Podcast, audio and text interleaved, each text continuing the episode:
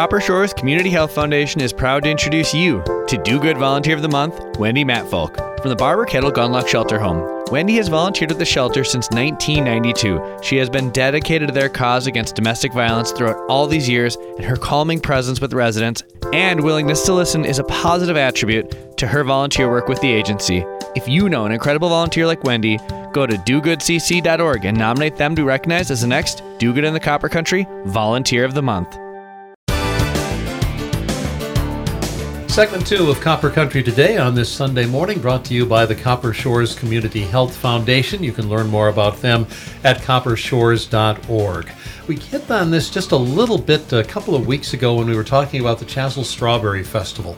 How 100 to 150 years ago, pretty much everything that anybody ate in the Copper Country was grown here in the Copper Country. And then the pendulum swung, and pretty much everything we eat now is not grown here in the Copper Country. But the pendulum is swinging back. There are more and more local growers in the area, people who are getting back into farming. We see it in the uh, the, the, the, explosive growth of our local farm markets. And there's an effort that's been underway for a while and is increasing to try to make sure that some of this good, healthy, locally grown food gets to our kids at school.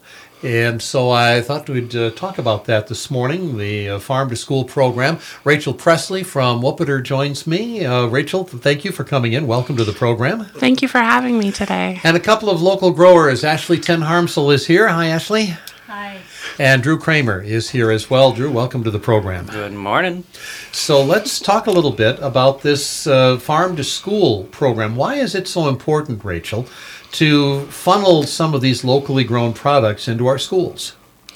Yeah, so just as you were saying, um, over the last few decades, we've seen that most of our food, food is being outsourced. And with that, the um, quality of our food being fed to our children has decreased in order to reduce food cost per meal um, for kids in order to feed more kids. However, we know that our children deserve the best food, and the best food is the food that's grown here. It's the most nutritious, the most healthy, the best generally for our environment, and also supports our local economy. And so we're super excited about this resurgence and remembering what just what our kids really deserve. You know, if you look back historically, we grew all sorts of food, all kind, different kinds of food around here 100, 125 years ago. Um, we were talking about that again as part of the, the strawberry conversation. We grew, you know, we were still growing a few potatoes around here. There were a lot of potatoes grown here back in the day. Cabbage was a big product here back in the day, fruits and vegetables and things like that, because it was pretty much the only way we could get them because before the trains started running on a regular basis, the only way that stuff got here was by ship, and you can't ship fresh vegetables out of New York and get them to the copper country and have them still be here. So, so Ashley, tell me, why did you decide to start growing things here? Well, so I'm from Calumet originally, and um, we were uh, learning how to grow on a small farm out in Colorado, and well, we weren't really sure how to go to the next step out there. Um, it, the costs are incredibly high to to do your own startup. Um, so we looked back to here in Calumet, and um, land was cheaper, and there wasn't a whole lot of um, you know, there were a lot of lo- local farms, but maybe it was just a place that we felt we could come back to, have support. Um, there was a small farm, the Lennington Farm, and they allowed us to start leasing land from them so we could really get started right away without having to first purchase land. So that was a huge leg up. And yeah, it cuts down on the startup costs. Exactly. And after that year, we moved to the Hughes farm for another few years of leasing. Um, but yeah, we moved back up just to kind of get back to where I came from and um, see what we could do in this community. Drew, what's your story? How did you get started with growing? Um, it's a bit roundabout. Um, my wife and I wanted to be farmers back in college, but we realized student debt wasn't going to buy a farm for us. Um, so we went to grad school and did other things for like a decade. Um, and then we were living here when the pandemic started, and when people went and panic bought 25 pounds of rice, I panic put in an eighth acre garden um, and put in as many potatoes in the ground as I could. So I said, I'm going to have an entire year's worth of calories coming out of the ground by fall. um, and that started the ball rolling and reignited the farm dream. So, how much land now do you farm? Uh, a little under an acre. Okay, so it's not a huge operation. No, but it's intensive. We, we get as many plants in the ground as you can. Um, you can grow very densely. How about you, Ashley? How much land do you folks work? Um, we do probably about two acres, and that's been over several years that we've grown. So we've actually been growing up here since 2013. So we're, um, yeah, slowly over the years we've expanded to the two, and that is to us a lot. But again, we do really intensive too, a lot, very intensive planting. Well, the intensive planting does help out because it's more environmentally friendly because you have to you disturb less ground if you are using fertilizers or things of that nature. You can use less of them because it spreads out over lesser area. So, what do you grow? Um, we grow mostly mostly vegetables, but a fairly wide variety of them. And then we have started getting into some fruit, mostly berries, but those take a while to get established. So we're just starting to see our blackberries come on, our currants, uh, some raspberries, blueberries, but that's still going to take a while. And then one of our other focuses that we're especially moving into is also flower production. Ah, flower production. Yeah. I come from an area that was, is rather well known for flower production. Huge amounts of greenhouses in southwest Michigan. Um, Drew, what are you growing? Uh, we focus on triple washed salad mix and then greenhouse tomatoes and cucumbers, and then we grow 30, 40 other vegetables so we can have variety at market and for our um, CSA subscribers. Now, there have been notoriously and historically some challenges growing in the copper country. The, uh, the, the What are you talking about? you know the growing season is two and a half weeks long, basically. uh, how much does that short growing season limit you? It's it's limiting in this that's a tough one. It's limiting in the sense that if you miss if some say a deer eats some you know you only have that one shot to get certain things in like squash and peppers and tomatoes those longer term crops um, so if you kind of get a poor start such as last year for instance it, things just never really caught up there just wasn't the time but it does create a a way to get creative to how do you extend the season. So we all have come a long way with that, especially since we first started on how to to get things in sooner, get them to come to fruition earlier so that we can have a continued wide variety of vegetables in our small grown window. I'm assuming that means in many cases giving plants a head start uh, Oh, you know, within an indoor environment, a hoop house environment.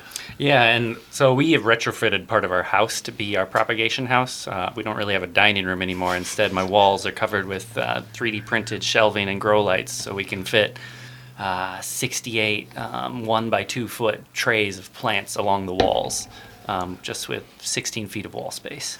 They tell me that over the next few years, we're going to have longer growing seasons because of global warming. Somebody was talking to me about that the other day and saying that within the next 50 or 60 years, they think that we'll be able to grow what grow here what they're growing now in Georgia. And I'm thinking, I'm not sure if we're ready for peach trees. I, I have one peach tree. Do you? You do. Well, you mentioned something, Ashley, that uh, I think a lot of people don't think about. There are certain things that you can plant this year and grow and harvest this year. There are certain things like your your fruit Yeah. bushes and trees and such. Uh, if you're going to start an apple orchard, you're waiting a long time before you Oh, can harvest from it. So Yeah. there's a big investment and a time period that goes along with some of this. You have to wait for your return. It's yeah, it's huge. You have to assume you'll still be in business, and that that nothing will have you know what if uh, you know a deer or something gets in and and takes those down. I mean, then you've you've kind of lost everything. So not only is it the investment in the plant itself, but in the infrastructure to keep you know deer out, rabbits, different things like that. Um, irrigation is insane. you know that can be it's that's that's quite the challenge is irrigation on top of everything else. Then pest management that's another huge uh, thing that we work with as well. Yeah, the uh, the caterpillars that have kind of invaded the copper country this year. I was talking with another friend who was telling me about how they were basically eating all the leaves off all their trees and such. You get something like that into one of your organiz- your, your uh, areas, you've got a real problem. Yeah, we're lucky that the tent caterpillars and such that are devouring fruit trees don't typically target vegetables, but there are definitely other pests. Yes. Like the cabbage moth will always be here.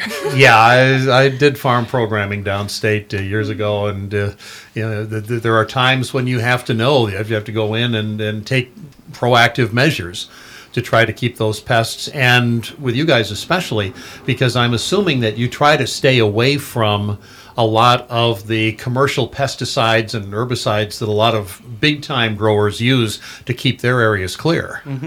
Yeah, I don't know if any of the veggie farmers in the area are certified organic, but we follow a lot of the principles. And so it, basically, everybody at the farmers market, they don't spray anything that isn't safe for humans, isn't safe for the outdoor world. Like for back to the cabbage moth, there's a thing called uh, BT. It's a bacteria that kills the caterpillars that are on the plant, but nothing else. So that is safe to humans, generally safe to the environment, and it's not long lived.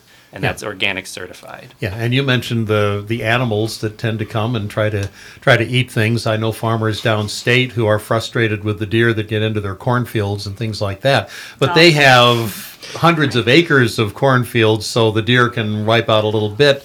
You guys have an acre and two acres. If the deer get into it, uh, it doesn't take long, does it? I lost 4,000 beets to the deer last fall Oh my word! in a single night. Oh my word! Well, and again, for a small grower huge such as yourself, that's a huge financial hit. Yeah.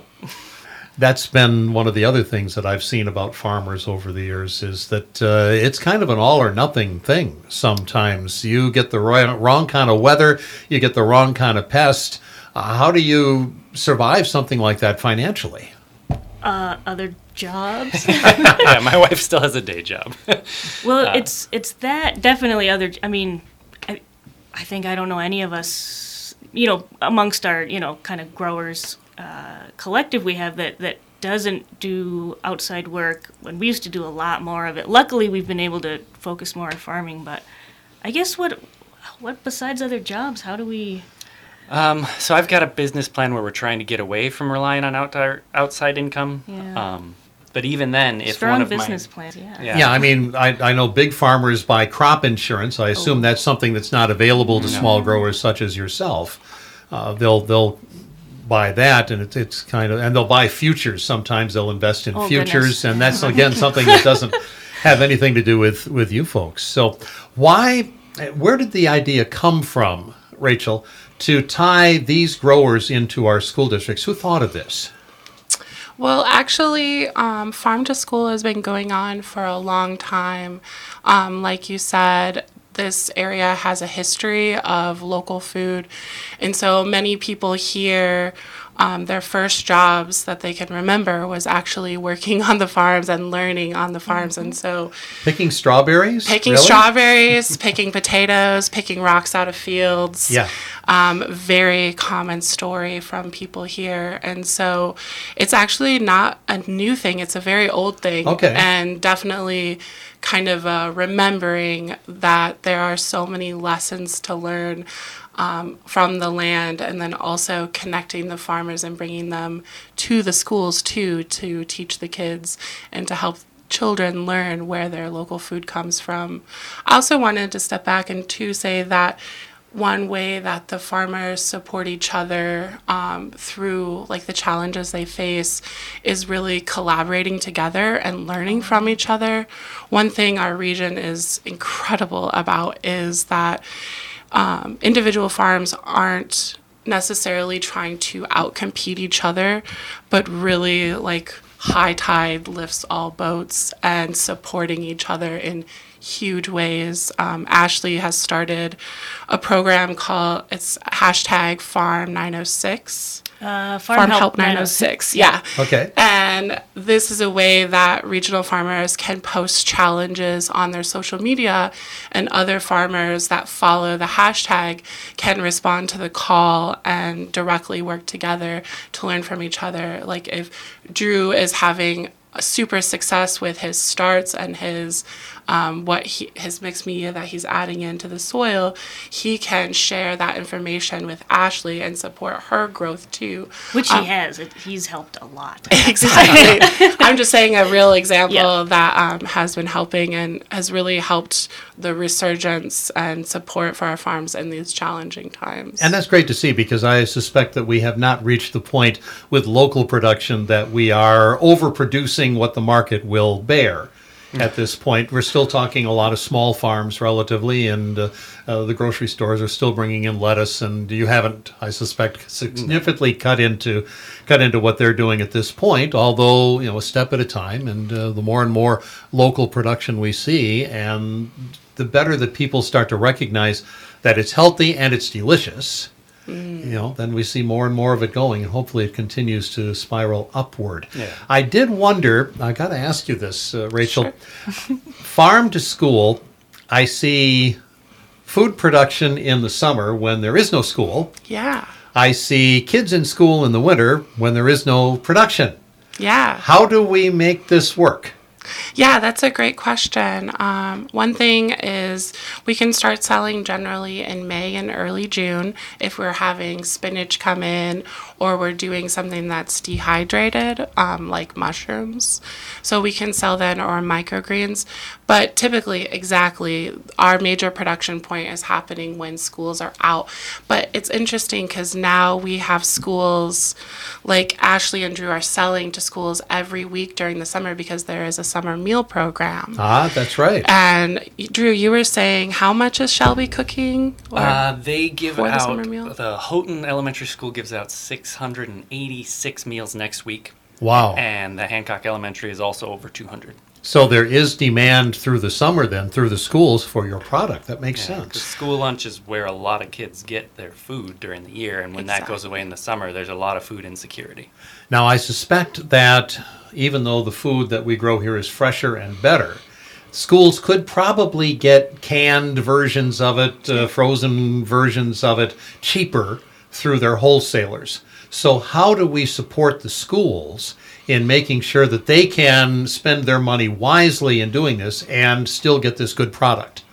That's a great question. Um, right now, nationally and statewide, there is a lot of incentive for schools um, to purchase locally in the ways of providing funding to pay for that extra cost. Um, and so that's really what covers that extra cost for um, Drew and Ashley's produce and to sell to the schools yeah, one of the programs is called 10 cents a meal. And so that um, pays Shelby, Shelby Turnquist, who's the food service director for Houghton Elementary and cooks many of the food um, for the Houghton Hancock area. Um, she has applied for those programs and really been a champion of those programs. And so um, Shelby is an example um, and a champion UP wide. Many people know her name across UP because of how successful she's been with getting funding for this food. Well, and 10 cents a meal, if, I don't know if that's really related to what the actual cost is, but I suspect when you break it down, maybe the difference isn't all that much. Yep. Yeah, and in terms of food waste, if they're buying any fresh produce from a major distributor, it's already two, three, four weeks old by the time it gets here, and so the shelf life is very short. And in any institution or restaurants, they often lose a significant amount of that product before they ever put it on a plate. So we've got kids who are getting summer lunches. They're getting good food that's grown locally. It's certainly a, a win-win situation. I'm talking with Rachel Pressley from WUPPDR and local growers Ashley Ten Harmsel and Drew Cramer. Uh, do you, the two of you, what uh, comes up in the future for you guys? Uh, Drew, you're working an acre. Ashley, you're working a couple of acres. Would you like to work more? Nope. Uh, I'm just trying to work more and more intensively. Um, so, like with transplanted lettuce heads, they go in the ground. They only need in the ground 30 days, and so I can replant that bed four times in the course of the year if I have everything straight. Okay, so the, the, the, the goal is to be more efficient instead of necessarily larger. Yeah. That's absolute. That's exactly what I say. Efficiency over space. For me personally, you know, I, I'm perhaps others, you know, would feel differently, but I feel very much the same as Drew. I want to take what we already are growing and just do a lot better with the space we have. Um, instead of spreading myself too thin and, and maybe probably doing a worse job. How much of your product goes to the school compared to what other people might purchase? Um, only a small portion is currently going to the schools. I don't have an exact percent. Um, like the farmers market and our subscription boxes are our single largest um, sort places where the product go. What What are subscription boxes? Um, so it's uh, like a traditional CSA, which was a community supported agriculture, um, super big in the 70s uh, up until now, where people would buy in at the beginning of the season and get veggies every week. Oh, Um, okay. so because the internet exists and tools exist, um, there are ways to make it a little easier for everybody. So now people can pay weekly rather than all up front, and we can give them a box every week. Um, they sign up for the 16 week uh, market season. But if they're out of town any given week, they just click a box online, and I cancel their box for the week. So All right. How do people sign up for this kind of thing? Uh, are you? How many growers offer it? Uh, we're the one championing this model right now. I'm going to convince the other farms to jump on board. I like the idea of it. but yeah, we've got a few shares left on our website, ghosthousefarm.com. Or Okay. sorry, ghosthouse.farm. Ghosthouse.farm. They've changed all those suffixes now. You can have anything almost as a suffix. So ghosthouse.farm. Uh, Ashley, where do people get your other product? We do a CSA, but in that traditional sense where people pay at the beginning of the season to help us purchase things like the soil we need to get started, because we're starting in February. Um, so it helps pay for some of that electricity, the soil we need to bring in, things like that.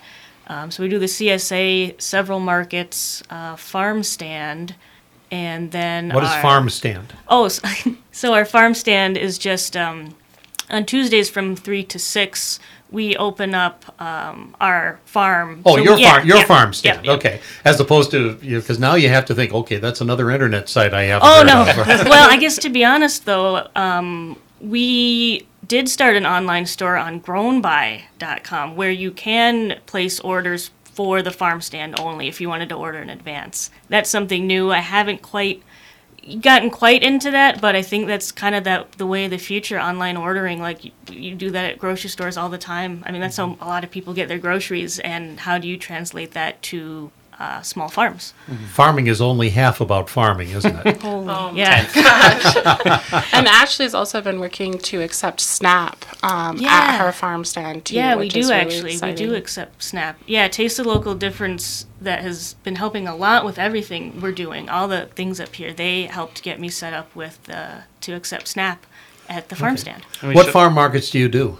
Um, I do the Houghton, the Hancock, and Calumet farmers markets. Um, and all three of those markets. Ex- Okay, the from the ground Yeah, farmers yeah. market And cooperative that's and put, they've put together. put in the work to accept SNAP and Project Fresh and the Houghton Portage Foundation um, food coupons programs. So there's five different programs where people can use those to help buy produce at markets.